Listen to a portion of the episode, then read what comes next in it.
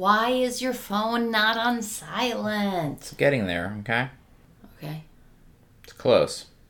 it's close to being on silent. Mm-hmm. What about all these new leaves on your plant that aren't unfurling? Yeah, I don't know. They're uh, they're What's wrong with your plant? they're, no, they're taking a while. It's doing fine. What's wrong with your plant? Sometimes they're shy.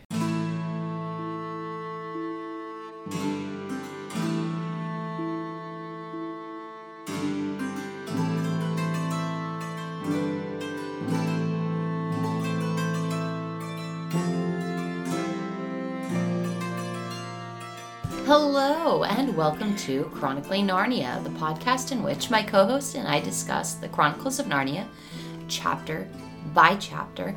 And today we are discussing chapter 9 of The Silver Chair. This chapter is called How They Discovered Something Worth Knowing. I am a voice, but not the one in the whole world that each had been secretly hoping for.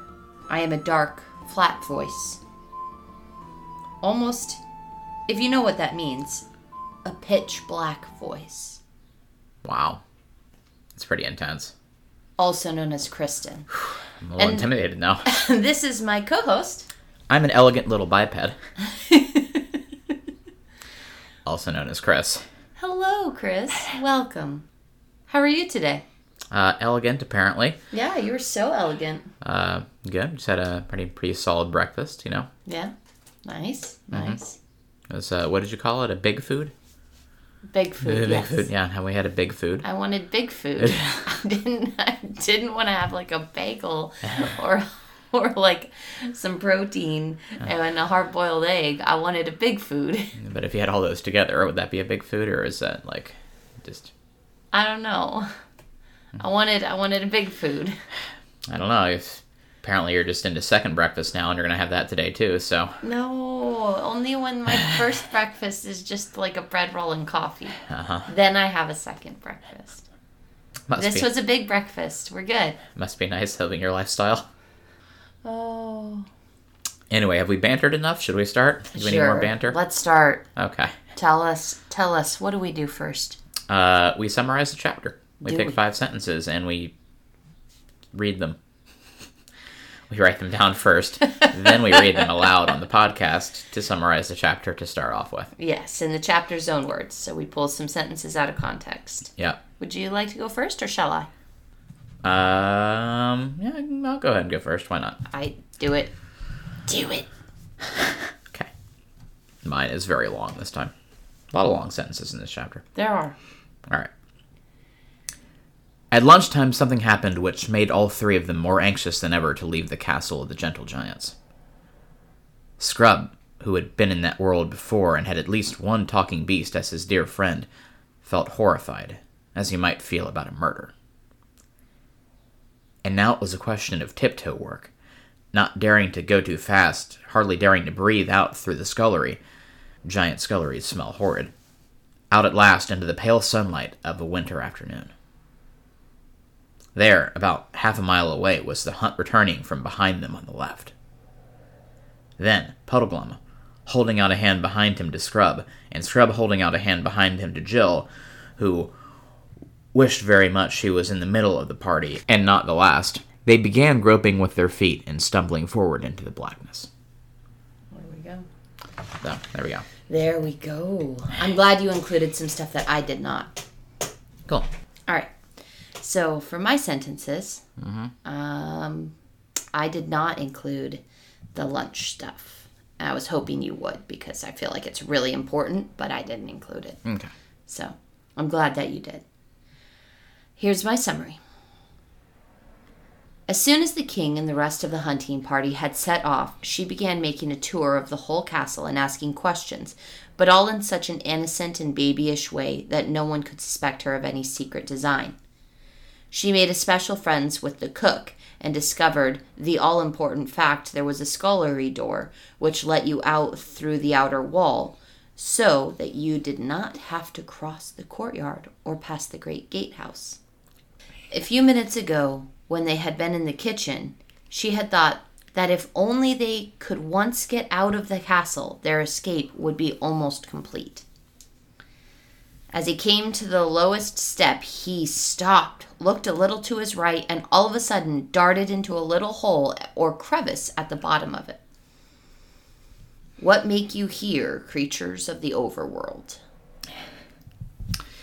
Yeah, I didn't do that last sentence because I thought it was too much of a cliffhanger and didn't go anywhere. But Yeah, you know, but it, it definitely establishes setting for where they got to it does They're without having to say that they fell a mile. it's pretty far. Yeah. Have you ever fallen a mile before?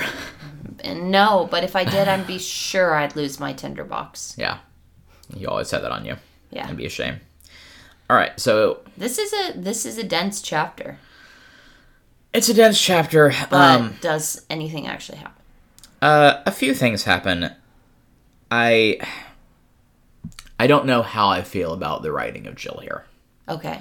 Because we we start out basically being like we're more than halfway through the book. We're in chapter nine of, Of 16. sixteen. Yeah, where we are now in the back half of the book, and this is the first time that Jill does something remotely useful in the story. But what has what has Eustace done that was remotely useful to this point?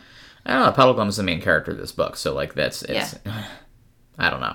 Eustace hasn't been super useful either, I guess. But like this is the but he had his own thing. He had a story. Like he had his redemption arc. He was a dragon. Like he's got his thing. This is Jill's book theoretically. She's supposed to be the protagonist. Are you sure? I think so. Okay. I this is my opinion. You don't. No, no, no. I'm just. We had like a, a whole, almost a whole chapter where it was just her and Aslan, so it's fair to think that she's the main character Yes. because, you know, Puddleglum was introduced later and Eustace was gone for a good part of that first, you know, Yeah. chapter that she was with Aslan, second chapter, whatever. Uh huh. So, yeah. But it bothers me that like she's supposed to be the protagonist of the book. We're in the back half before she actually does anything like protagonisty or useful, and the first useful thing that she does is like Pretend prattle on and pretend to be stupid. Yeah. and giggle and prattle. And Yeah. Not actually say anything, though her tongue was never still. And this is the first thing that we know Jill is good at is pretending to be dumb.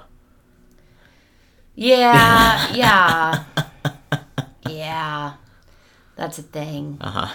However, uh, girls are much better at this than than boys, and boys are even better at it than Marshwiggles. Yeah. So, They are. um, yeah, it's a lot. It's a thing. Uh, it's manipulation. It's a lot of traits that you don't like to see associated. However, it's also Jill getting to be a strong character. Like, she has stuff that she gets to do and she gets them out. yeah. Um, I mean, she made love to everyone. There are a lot.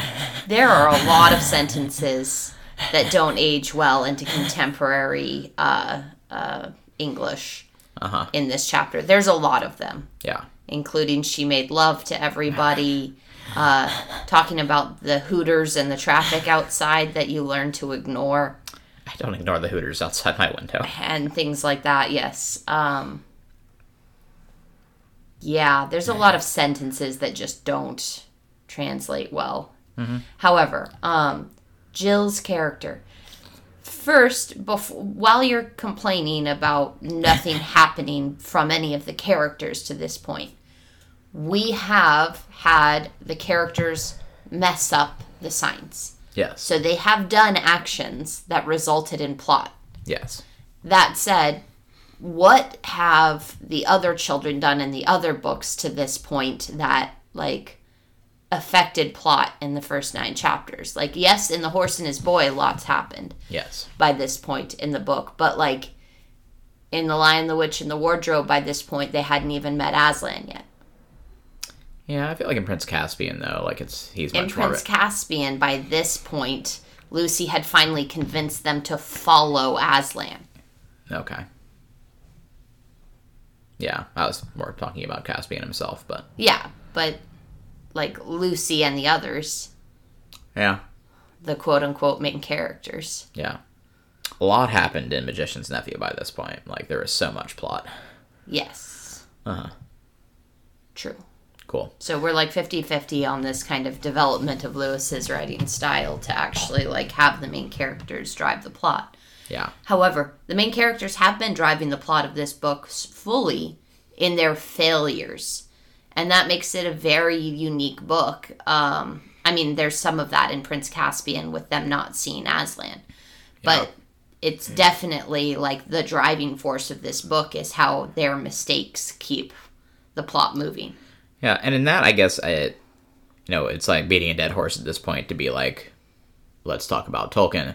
But in that, I almost feel like this is the most uh, Hobbit-ish of the Narnia books. Hmm. Because, like, reading through the Hobbit, like for a large portion of it, like, main character is not like a traditional protagonist or a hero, and like you know, Bilbo and the dwarves just kind of stumble from one misadventure into the other and like screw up a bunch of stuff, and like that's that is what drives the plot forward. So I guess if you're drawing that comparison, this is very similar in structure to The Hobbit, or like the characters just stumble into mistakes that end up, you know, somehow they end up surviving.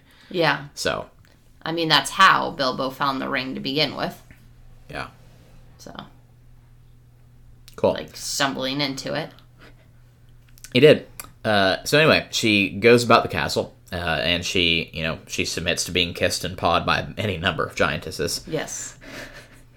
and does this whole act, uh, which you know allows her to learn some things. Like the only important thing she really learns is that oh hey, there's a door that leads to the scullery that leads outside the castle, which is the one door you can go out that doesn't have to go through the courtyard. Yep. Huzzah!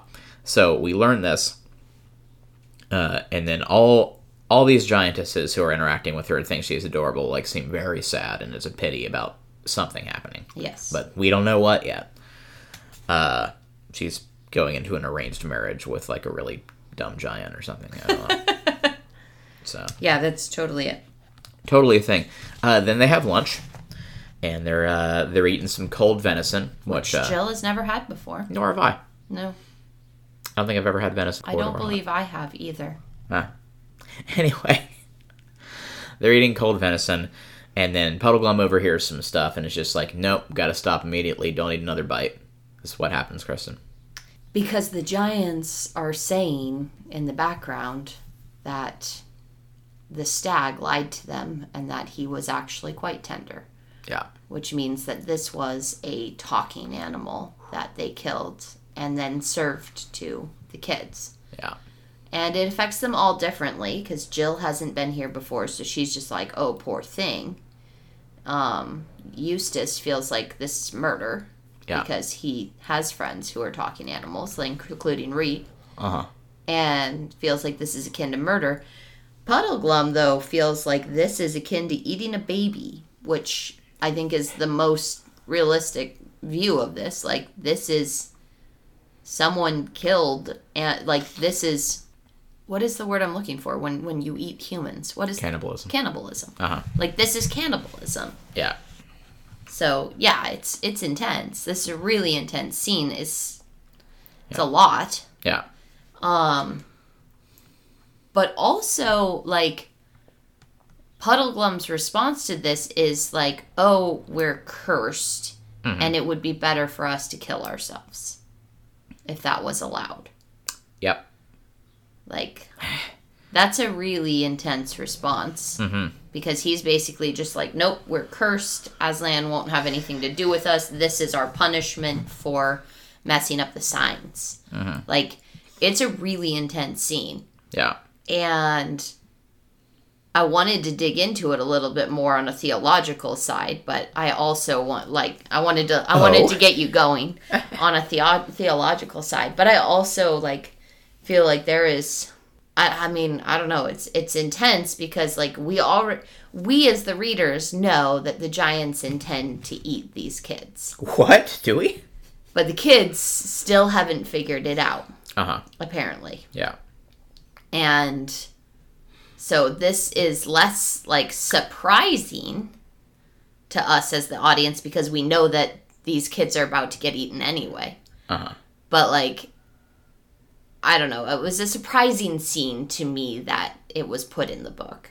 Mhm. Like, what are your thoughts? It's a really intense scene, which I feel like you know this is.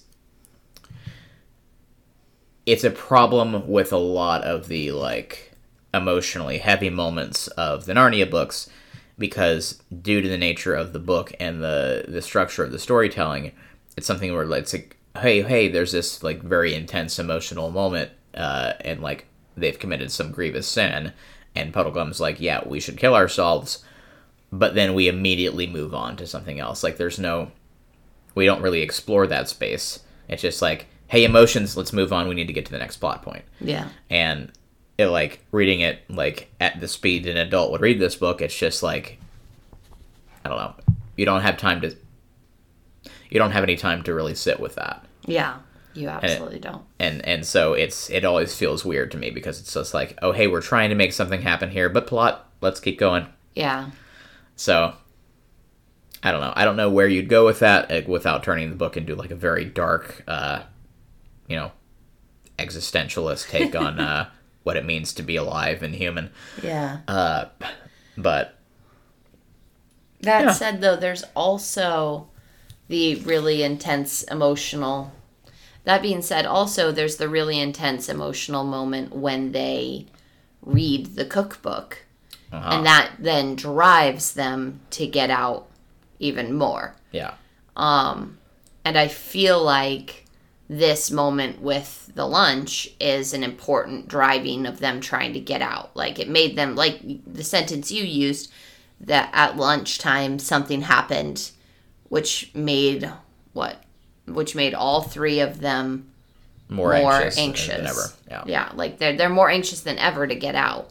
uh-huh Trying to read your handwriting upside down, and you have a hard enough time reading your handwriting. I don't know what I'm doing. this is not a uh chris's handwriting analysis podcast okay I know. Yes, it's not, but uh so anyway they discover this it's pretty horrifying and they're all just like yep need to leave the castle sooner rather than later because obviously these are not the gentle giants we thought they were at all who would have guessed Shocking. crazy huh Shocking. You mean the green lady who lied to them about the ruins? Yeah. Really crazy. Uh, but then the feast dies down, everybody leaves, they see their moment, and there's just one giant left in the kitchen, Yep. uh, some old lady. Uh, and they're just waiting for her to fall asleep or go away or something so they can get out. She asked them to make sure that the back door is open so that the cat can get in. Yeah. You gotta let Puss in. Yep. Is it like poor, a regular poor dear. Yeah. Is it like a regular sized cat? Probably. like, I, feel mean, like- the dogs are regular sized. Yeah. Because I feel like like a regular sized cat with the scale that we've seen of the giants would be like, I don't know, like you having a pet cockroach. like, it'd just be like, Yeah. gotta leave the door open though for. Yep. We can't, you know. And then Jill finds a cookbook. Yep. As she's looking around, well, she finds giant pie tins. That she could comfortably lay down in. Well, uh, and then finds a cookbook, and uh, starts off with uh, talking about mallard, uh, delicious bird, etc., etc. But ca- which can be cooked in a variety of ways. Like for a cookbook, that is the least helpful cooking instruction. It is a mallard. It is a delicious bird that can be cooked in a variety of ways. Mm-hmm. That is the entire entry on mallards. yeah, that it is. Uh, and then she keeps going, and right it's under, really important to know that it's in alphabetical order, though. yes, and right under mallards, man, Ermagerd, What? what People? people? Humans? Uh-huh. It's a cookbook. Tell us how to prepare a man, though. Uh, there's something I was going to look. Uh, well, this elegant little biped has been long been valued as a delicacy. Forms a traditional part of the autumn feast and is served between the fish and the joint. Each man, well, that's as far as it goes. Dot, dot, Like, dot. kind of really want recipes here, Yeah. but uh, I want I wanted to pause here uh, for a couple of reasons. One was to look at the timing of something. So the silver chair was released in 50s at some point. Yes. When was the original release date? Uh, I don't know the original date. The, the year is 1953. published in 1953. It made me think of an old Twilight Zone episode Okay. uh, called uh, "How to Serve Man," Mm-hmm. where the whole premise of the Twilight Zone episode is that these aliens come down to Earth that are like super advanced and being like, "Ermagerd, you poor primitive people, we have so much to teach you and offer you, etc., etc." And they're trying to like, you know, integrate themselves into human society Yeah. and like have diplomats come aboard their ship and talk about oh hey this is like these are all the wonderful things we want to give you and like they you know see this book that's like how to serve man because they they have this whole guide about you know how to uh, how to help humanity, and then the twist at the end of the episode is uh, somebody who discovers it's actually a cookbook, and they're here to eat all the humans, Okay. and uh, that was the thing. That episode was originally aired in 1962. However, it was based on a science fiction short story by the same name that was published in 1950. Okay. So that predates Silver Chair. Okay. But was Lewis reading sci-fi? I don't know. He was into it. He wrote three sci-fi books. True. It's like, uh, I mean, Good point. Forgot. uh, but yeah, it was uh, written in, uh, published in November 1950 by Damon Knight. So, don't know. Maybe, maybe there's something here. Like the idea of giants eating children is obviously ancient, but the idea of them finding the cookbook specifically for man seems, yeah. you know, maybe there's an off chance that's a reference. But not only do they find man in there, they also find Marshwiggle. They find Marshwiggle. Uh, They're but stringy, though. Stringy. They taste like mud. Just really gross. Yeah. But I wanted to pause in the Marshwiggle entry because I feel like this does so much world building right here, just in this line, because they find the entry for, for Marshwiggle and it says, Some authorities reject this animal altogether as unfit for giants' consumption, etc., etc. So, not only do we have like a published giant cookbook that we find, mm-hmm. but it re- makes reference to some authorities In the cooking. and there is a giant cooking community out there. And so like this paints the picture of like I would say Harfang might be like the most advanced society on Narnia. Because I feel like not only having like published cookbooks, like this isn't handwritten by the old giant lady, oh hey, this is whatever, but like this is like part of the whole cooking community and there are authorities and there are like people that do food professionally here, Okay. which I feel like I don't know. That uh that paints the picture that they're uh they're pretty developed, they're pretty advanced. Possibly more so than like the human society of Narnia because like I feel like the I don't know, I feel like as it's been portrayed so far, human society in Narnia is pre-Renaissance, like Middle Ages, pre-Renaissance. yeah. Like it's very like I don't know, lords and castles and fiefdoms and, and this kind of thing, but there's not a lot, a lot of like scientific advancement or like things like that. And anyway, and in the society, like you know, seventy years ago or whatever, at this point was the first time they had made like an ocean-going vessel in hundreds of years. Like it's kind of that level of thing, uh, which obviously Which the- I mean, the also though, been- like the Telmarine invasion sent Narnia back, yeah and like there was a dark age of Narnia. Yeah. Which maybe happened for the Giants as well, because there is a ruined city. And maybe Yeah. this is uh this is just like the second coming of the giant empire. Who knows?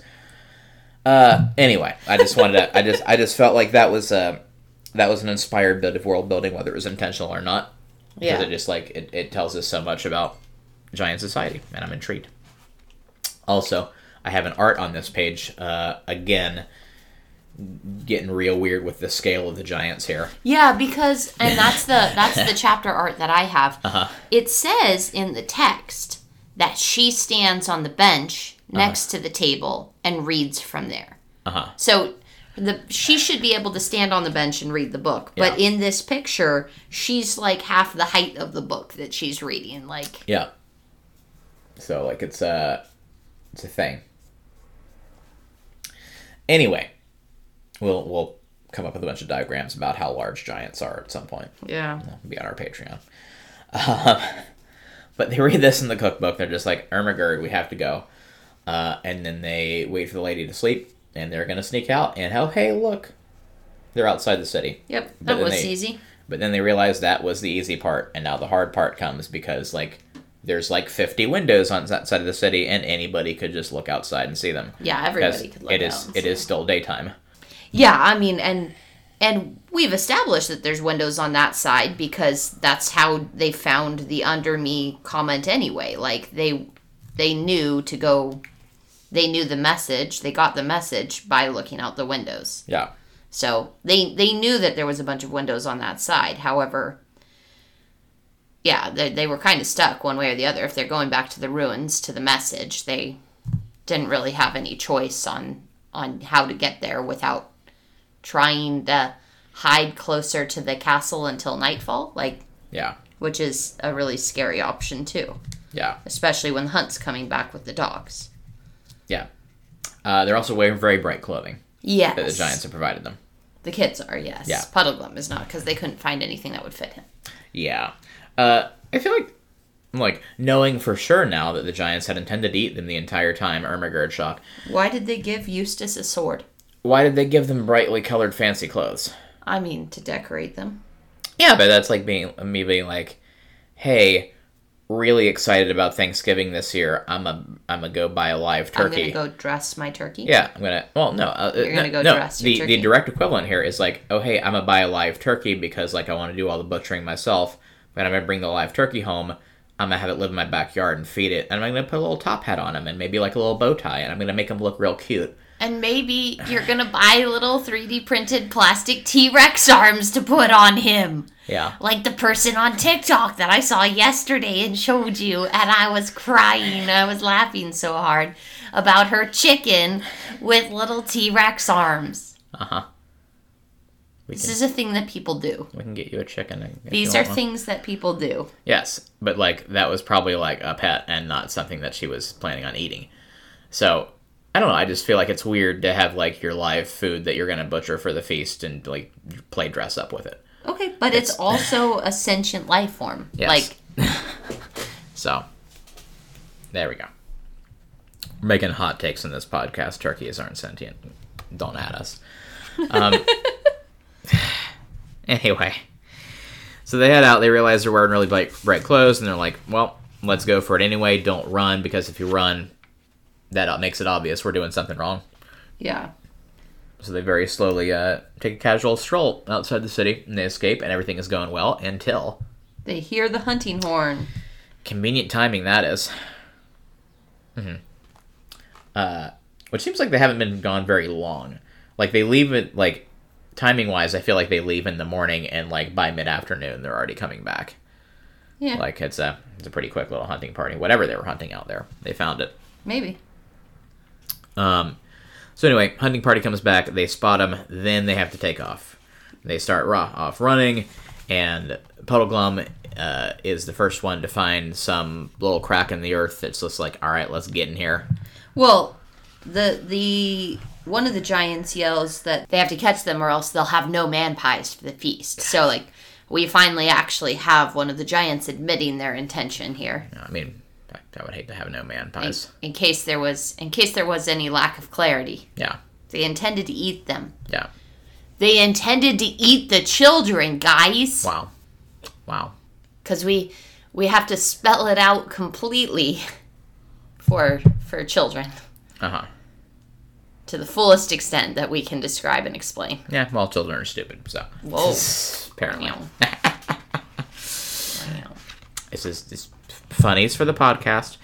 Uh, anyway, so they find themselves in this hole. Uh, they squeeze into it. They have to pile up a bunch of rocks to seal the entrance, and they're uh, in complete darkness. Yep. And they're stumbling around for a bit, and uh, apparently they found their way into some sort of cave or Yeah, something Whatever. that's tall enough that they can stand Yeah. up in. and something big enough for them to wander. But then, oh no! But then, oh no! What happens? Well, I bet there's dragons in there. But oh no, they start falling. Yeah, there's definitely dragons. I mean, Puddleglum does say, I don't know if it would be better for us to go back and be in their feast. Yeah, Or to continue to wander about here where there's probably dragons and gases. and gases. and water. Yeah, Does he say water? yeah, And. Ah! Yeah. He doesn't get to finish his spell to protect them from falling into deep holes. He doesn't. It's uh it's the first instance we've seen him fail at. It's Yeah. uh it's pretty intense. And they start falling and they fall down a really uh steep hill of some kind. It's not smooth. It's not smooth. They're kicking up a bunch of rocks. Uh, and they get to the bottom, bruised and bloody and beaten, but nobody's broken any bones. Huzzah! Like nobody's dead. But Jill does have a brief moment where she considers, like, what if she is alone now? Puddleglum and Eustace might be dead. Yeah, but they're not. There. Okay. Yeah. Ah, that was some intense emotion. Sorry. Yeah, One sentence to the next. Yep. Hey, okay. they're not dead. All right. Uh, Whew. anyway, and then uh, Puddleglum posit they might be posits they might be nearly a mile down because it's warm down here. Yeah. How warm is it? Yeah. Um, that doesn't say. Uh, no. It doesn't. Yeah, they just said. Has, anyone noticed It how warm it is? joke. It was- Oh, okay. It's a joke. Okay. But it was. It's. It's. It's warm. Uh huh. So it's warm enough that they have to be like a mile down. Yeah. and you know they just kind of try to figure out where to go. And Puddleglum's Puddleglum noticed that he lost his tinderbox, and So they're in the darkness. Jill remarks that she's hungry, and Then they hear a voice out of the darkness, a black voice. Yep. Not Aslan. Not Aslan. Uh, it doesn't. al- It also doesn't seem like a giant's voice. So, No. uh, but we we haven't found underground giants. We don't know what we found, but uh, it asks uh, about them being creatures of the overworld. So, obviously, we've gone down to the underworld. We have obviously gone to the underworld or the underdark, Uh huh. as it were. Yeah. So here we are. Yeah. Cool. Uh, anything else we need to talk about, or is that I mean, that's kind of the plot here. There were a few things like I wanted to talk about the Underdark, like the idea of this kind of underworld. uh huh? Um, conceptually, we haven't encountered this in Narnia before. And I think that it's an interesting thing to add in at this point. point, And I really think that this is like some cool continuous world building. Because, like, we have Narnia, yeah. and then we have like the development of a history for Narnia in Prince Caspian. Uh huh. And we have like the exploration of the growth of things and the magic that's protected Narnia in The Magician's Nephew. And then we have the ocean exploration in Voyage of the Dawn Treader. We have exploration of a whole other part of the world in Archenland and uh, Calormen uh, in in The Horse and His Boy. Yeah. And here we're like, all right, well, we're gonna go north now Yep. We're going to go in the other direction because we've talked about the Telmarines coming from the west. We have taken a boat off to the east. We've explored the countries to the south. Now we're going to explore to the north. And we have great world building here where it's not just, oh, yeah, there's giants who live in the mountains, but now there's this whole Underdark. There's this whole underworld of the north Uh-huh. that we're exploring for the first time. And that's going to be really cool to go into in the next chapter, I think Yeah. but like it's it's definitely developing the world as a whole in a much more full manner and it's really cool um also we have the giants who are hunting narnian talking animals like are these animals that have just wandered up into giant territory or are the giants doing raids down into narnia to hunt for talking animals Well, we've never seen talking animals outside Narnia. we haven't mm-hmm. Maybe that's why the war except started. Except for Bree Yeah. and so, yeah, maybe that is part of the, the history of the war there with King Peter, but that was thousands of years ago. Hey, you're getting into baseless speculation here. This is my territory. No, you're the one who said that this might have been the basis of the war. I Yeah. repeated your words. This Okay. is your speculation that you brought up. Now, don't accuse me of stealing your segment. Okay. I am telling you, like, I I love this idea of a more fully developed world around Narnia. Yeah. and I like that that he's doing something here with the giant country that we haven't seen before in Narnia Yeah. because it does make sense that in a country ruled by giants there would be um, critters and creatures and sentient beings in a coun- in a world like Narnia Uh huh. that have to live away from the giants Yeah. especially if the giants are eating sentient beings They just eating everybody out here. yeah. So it's uh, and the Giants have like you know a culinary institute. Apparently. they are people have like any sentient life forms have been literally forced underground, Yeah. and so I don't know. I think that that's like that's cool. Like it's fun to to dig around with that because like in Narnia, we have dwarves as people who live underground, Yeah. Some of them. and that's it. Like Yeah. Are these dwarves? We don't know. Maybe. Maybe this is Moria. Mm-hmm. They dug too greedily and too deep. Maybe they're black dwarves. Maybe. But yeah, we have um, this darkness. I also wanted your thoughts um, from a theological perspective about this idea of being cursed for unknowingly eating the stag meat. Uh I mean, if you're, I don't know if I have anything there. Like, I mean, if you're getting into Christian theology, like, there's not much in the way of curses unless you consider, like, the creation story where, like, Adam and Eve are cursed to, you know, toil and labor away and not live in paradise. And, you know, Eve is cursed with painful pregnancy. But, yeah. And, like, the original, like, the idea of the original sin, but beyond that, there's not really a concept of being cursed. Um, so I don't know. I mean, Lewis borrows from a lot of other theologies, so yeah, I'm not saying from yeah. from exclusively Christian theology. I would like to know your thoughts about this concept of sin or transgression that's been done here uh-huh. unknowingly. I feel like if it's and a- how Puddleglum feels that he's now cursed. Yeah. And that he should kill himself. I mean, I feel like if it's unknowing, it's not something they can be blamed for. Yeah. So, I don't know. Puddleglum is also very overdramatic, and maybe you know he's casting a spell here to make sure they're not cursed. Yeah, true. But, but we also frequently have Aslan holding the kids responsible for things that they should have realized. Uh huh like he holds Lucy responsible for the sibling for her not following him when she knew that she saw him despite the fact that her siblings were not going to follow her not going to go with her. Yeah. Like and that she they they all said no we're not going. Yeah. And Lucy didn't feel like she could just peace out and go after Aslan. Yeah. And Aslan held her responsible for that yeah, but I mean, this is a situation where they couldn't have known. They knew that the giants were like they they failed to follow the signs. They ended up at the giant's doorstep. Yeah. They knew that the giants were scary. Uh-huh.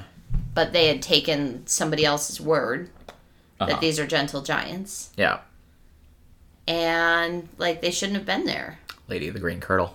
They shouldn't have been there. No. I don't have anything prepared. I can go sit down and come up with some notes if you really want to dig into this. What do you think? What do you think Aslan's reaction to this would be? Um, there's know. there is a there is a the zombie survival handbook by Mark Brooks. Uh huh. And in it, there's a line that says, "Getting Getting eaten by a zombie or getting killed by a zombie is the equivalent of a fighter jet getting blown out of the sky by a Nerf dart. Uh huh. They're like it's it's just you're dumb if you got atta- if you got killed by a zombie. Uh huh. Like horde is different, but like a zombie.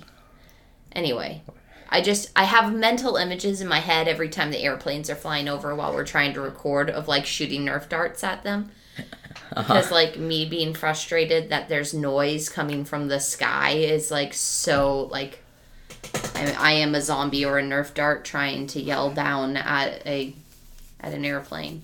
Uh huh. Go away! Get off my lawn! Yeah, they're upsetting. Yeah. Anyway, no, Aslan's reaction. Like, obviously, Aslan's gonna have an issue with it. Uh, I don't think I, I, I feel like I'm grasping here. I feel like you got you got a little carrot on a string that you're dangling. Be like, go for it, go for it. Like you're wanting you want me to get at something that you are I'm feeling not, here. I'm not I'm not dangling something okay. in front of you that I have that I just want to get to. Like I just feel like this is an interesting exploration into the view Puddleglum has of Aslan. That Aslan would hold them accountable for this. And I feel like well, there is a basis for this in the way that Aslan has held other kids in, uh, like responsible, mm-hmm. including Edmund for you know like the deep magic that he betrayed and that then Aslan had to come fulfill uh-huh. in order to protect him yeah. from what he had done by siding with the witch. Now he knew full well truths about the witch by the time he made the actual decision to betray his siblings. So like uh-huh. there is an element there, but also the first person he met in Narnia, like why wouldn't they be trustworthy in the same way that the first person Lucy met in Narnia would be trustworthy, etc. Like Except I, he wasn't. Tumnus, and then we had the beavers. Uh-huh. and and the queen. Like these are all some of the first people that we met. Yeah. And in the end, half of them ended up being good guys. One of them ended up being a good guy eventually. And one of them was a bad guy. Yeah. yeah. I, I I don't know. I mean, I, I feel like Aslan's gotten no legal ground to stand on here because they couldn't have known other than like, oh hey, there's a general bad feeling about the Giants. But Yeah, but they also should be accountable for what happened because they shouldn't have been there to begin with. yeah, and I mean, if you're going if you're going along that route, like Puddle Columbus should be held accountable for drinking the giant liquor. Like, if you're gonna say that they shouldn't have consumed anything there, and that was like Yeah. this was not their first sin. Also, we have like the seventh time that Puddleglum is described like a spider in this chapter. Yeah, it alternates between spider and frog. Yeah, it's spider and frog and spider and frog. It's like, do you have no other way to describe someone with long limbs except a- spidery? No, he's a spider frog. He's a spider frog, and that's it. Like, that is the only descriptions of him we get is spider and frog. Yeah. Anyway, uh, yeah. Sorry, I don't have more on that. I, I wasn't expecting that to be a I know I moved on. That's why we're talking about spider frogs now and not theology. I moved on. spider frog. Shall we move on to our rewrite Sure. while we're moving on? Cool. What do we do in this one, Kristen? Uh, in this segment, uh, while Chris and I were reading through the chapter, we each selected five sentences out of the chapter and attempted to create a new story out of them. This is our one creative activity that we do uh, ever uh, anymore. We don't even build things in Minecraft anymore. Never. So uh, we try to do a rewrite. We call this Narnia Chopped and Screwed, also the Narnia Fusion Buffet. Um, there's another name for it, Narnia Pocked and Bruised. No, that's baseless speculation. Okay. Um, and so we have Narnia blackout poetry. Is that what you're going yes, for? the blackout poetry. and so this is where Chris and I try to create new stories out of the content that we were given in the chapter. And since he read his summary first, I will read my rewrite first. Go for it. Though her tongue was never still, you could hardly say she talked. She prattled and giggled. She felt sure that a dog's teeth would close on her heel before she had gone inside. Don't try it till we're sure she's really asleep, whispered Scrub. What's wrong? asked the other two in a whisper. And gradually, even Jill came to see his point of view. Okay. So I was kind of going with this idea of like Eustace betraying Jill, leaving her behind, Okay. and she's gradually coming to realize what his intentions are. Okay. Okay. Um, Let's see where you're going here. because you know she talks a lot. He's just over it. He's like, He's "Bye, done. Jill. Yeah. We gotta go." But while she's asleep, Yeah. Okay. I feel you. so there you go. Cool. I feel like we both took a, a different take on Jill this chapter. Yeah. Uh, you might have done it more effectively than me. I tried really hard to do something. I don't know if I succeeded, but we'll share uh, with us, and we'll be the judge of that. I'll share with the class. All right. she now recalled that the most dangerous part of it was still to come. She could hear the music of the hounds. Suddenly, a great clamor of giant voices arose, then shouts and hollas. From the sharp cries and swearing of the other two, Jill got the idea that many of the stones she was dislodging were hitting Scrub and Puddleglum pretty hard. The others admitted afterward that Jill had been wonderful that day. So it was my it was my take on having Jill be I don't know different and taking more action, and uh, she's attacking the giants that are pursuing them. Okay. Yeah, somehow. Somehow. Yeah, and and in my head she was like using some latent magical power or something, but uh, yeah, Okay. this was this was her like going all out. Throwing rocks. At Yeah. him. Okay. So I don't know if I got there successfully, but that's what I was, what I was trying to do. I got you. Cool. Anyway, So what's the next thing that we do, Chris? well, Because I, I mean, obviously, in our rewrites, we both kind of focused on Jill, and this chapter really focuses on Jill. So there's, I mean, I kind of took it to be like, hey, I'm going to take these presentations of Jill and make her annoying to the others. And you took them and said, well, I'm going to take these presentations of Jill and make her heroic to the others. Yeah, that's what I wanted here. And so we both we both kind of took different takes on Jill. Yeah.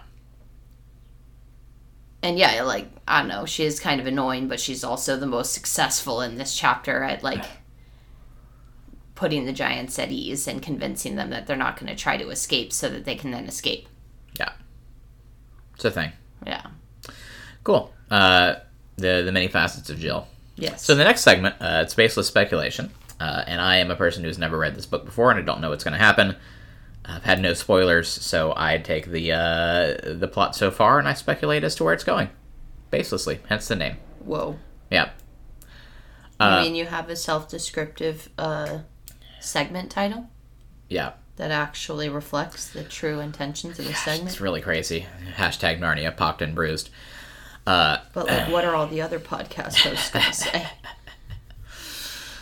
I don't know. Um, so this one uh, is fitting to use the Narnia Pocked and Bruised hashtag because I, I'm getting back into our mythos of the, uh, you know, the cosmology of the Narnian universe, Okay.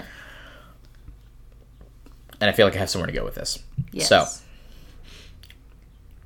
is this has to has to do with the Underdark, right? yeah. So as we, yes, as we as we're slowly building this, we have this idea. Narnia is in a crater, so crater Narnia definitely confirmed for sure. Uh, I still haven't figured out the ocean yet. We'll get there eventually. but uh, crater Narnia is a thing. Uh, Aslan being the star that fell and made the crater, also totally a thing. Okay. We've also established uh, in the previous book that outside of, of sin that causes them to fall, apparently stars can come down when they're just too dang old and they need to like refresh and get reborn and have the birds bring them stuff to get younger again, Yeah. uh, as Ramandu showed us. And he was just an old star who's just like, I need to rest for a while and have a few millennia of retirement and then come back to my younger self. Yeah. So I'm gonna say Aslan uh, committed no sin here. I think I want to move away from the idea that this is his punishment because, like, I don't think it fits, uh, and I think that Aslan came down because he had just gotten too dang old and needed to refresh, and like he's, you know, this is why he's barely there in plot wise because he's just relaxing most of the time. He's just chilling. He shows up when it's convenient, but this is like a really long vacation for him. You know, just making singing trees and talking animals like it's a hobby. Uh, but anyway, this is him coming down to um, get younger and whatnot. We have to hearken back with that to our original discussion of Magician's Nephew, where we are introduced to the world of Charn, and you first came up with the idea of the Charn becoming Narnia theory. Yes. And I feel like we're getting to a point where we can marry these two ideas. Ooh, you don't like my Charn theory though. I'm getting there. I'm getting there. I'm Coming I'm, I'm, around? I'm coming around to the Charn theory All right. because what is something that we knew about Charn when we went there? Like it was dead. It was a desolate place, and the star over Charn seemed very old yeah. and very tired. Yeah. So Aslan was the star over Charn. Yeah. And Yes. this, is, and this was him. This was and this was him getting old and tired. He comes down, he wipes Charn clean into a blank slate, and then reforms the entire thing into Narnia. a blank slate, or does he descend, fall, create a crater, and up in the mountains there's still the ruins of Charn Could be. and its great civilization and its culinary institutes. Yes. And Which the is giants. which is where I'm getting to, where we went to Charn and found a desolate, destroyed place where like there were people there that were frozen by a magic spell, but for the most part, like completely empty. And I would say, in my baseless speculation here, that maybe it wasn't necessarily, and maybe Jadis didn't succeed in killing everybody on the planet, and some had escaped, possibly hidden underground. Mm-hmm.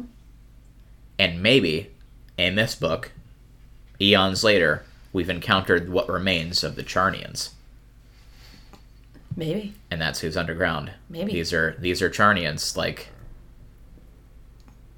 there we go. You see, it works. There Yeah. could have been a whole Underdark under Charn. Yep. And like when the crater was formed Yep. from the falling of the star, It like collapsed all the entrances, and it they've collapsed a lot there. of the entrances, and that's what created these oceans. yeah. Hmm. And the okay. edges being up in the mountains still have an intact Underdark under them. Yeah. There you go.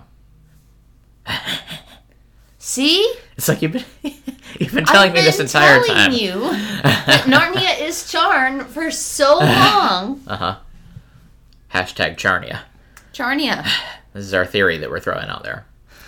Uh, anyway, so that's that's my marrying of these two ideas. I think they are they're Charnians.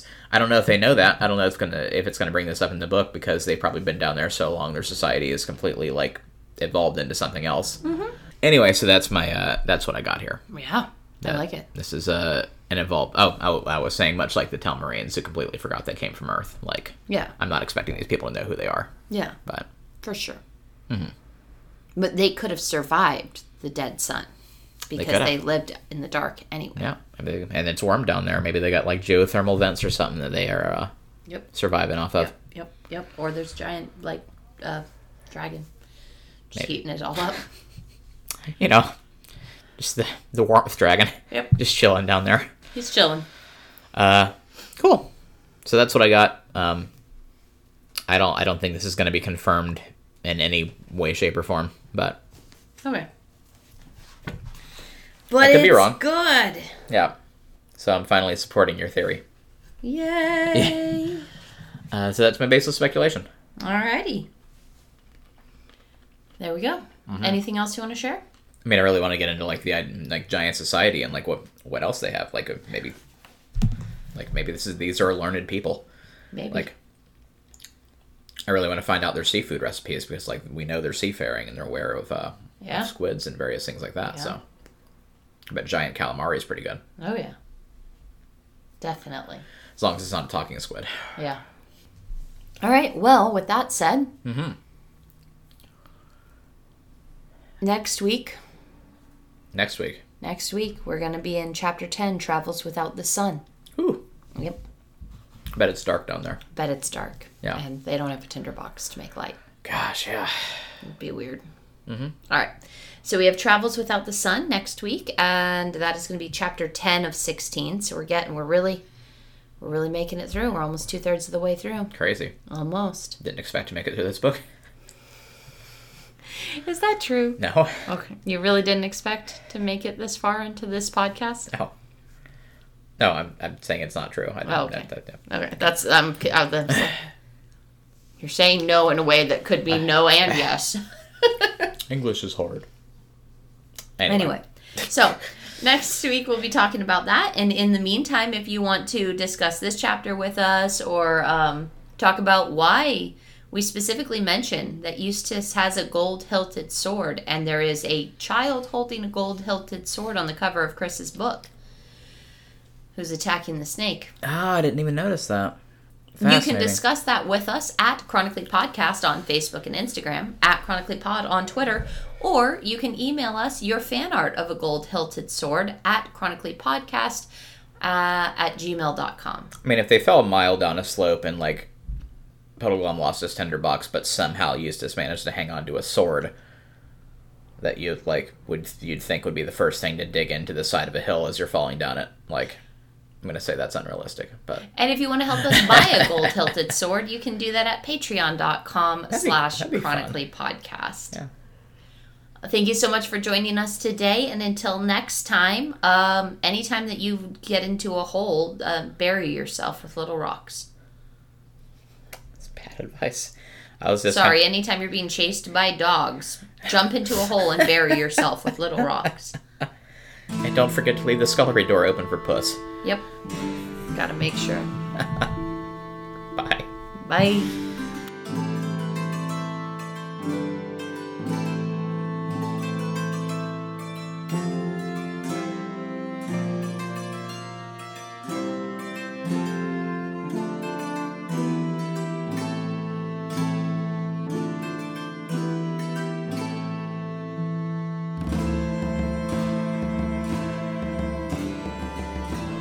What is the word I'm looking for when when you eat humans? What is Cannibalism. Cannibalism. Uh huh. Like this is cannibalism. Yeah.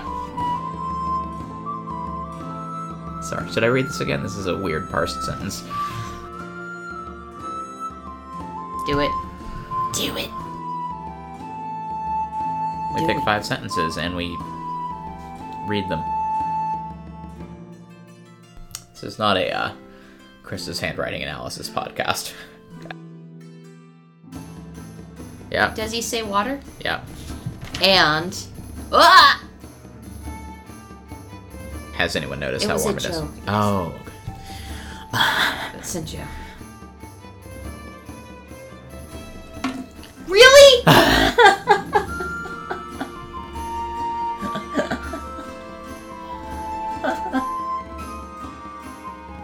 Suddenly, a great clamor of giant voices arose, then shouts and hollers.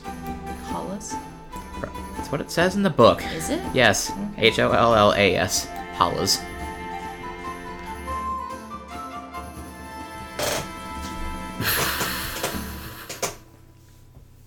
This is why I wanted non noisy chairs for the desks.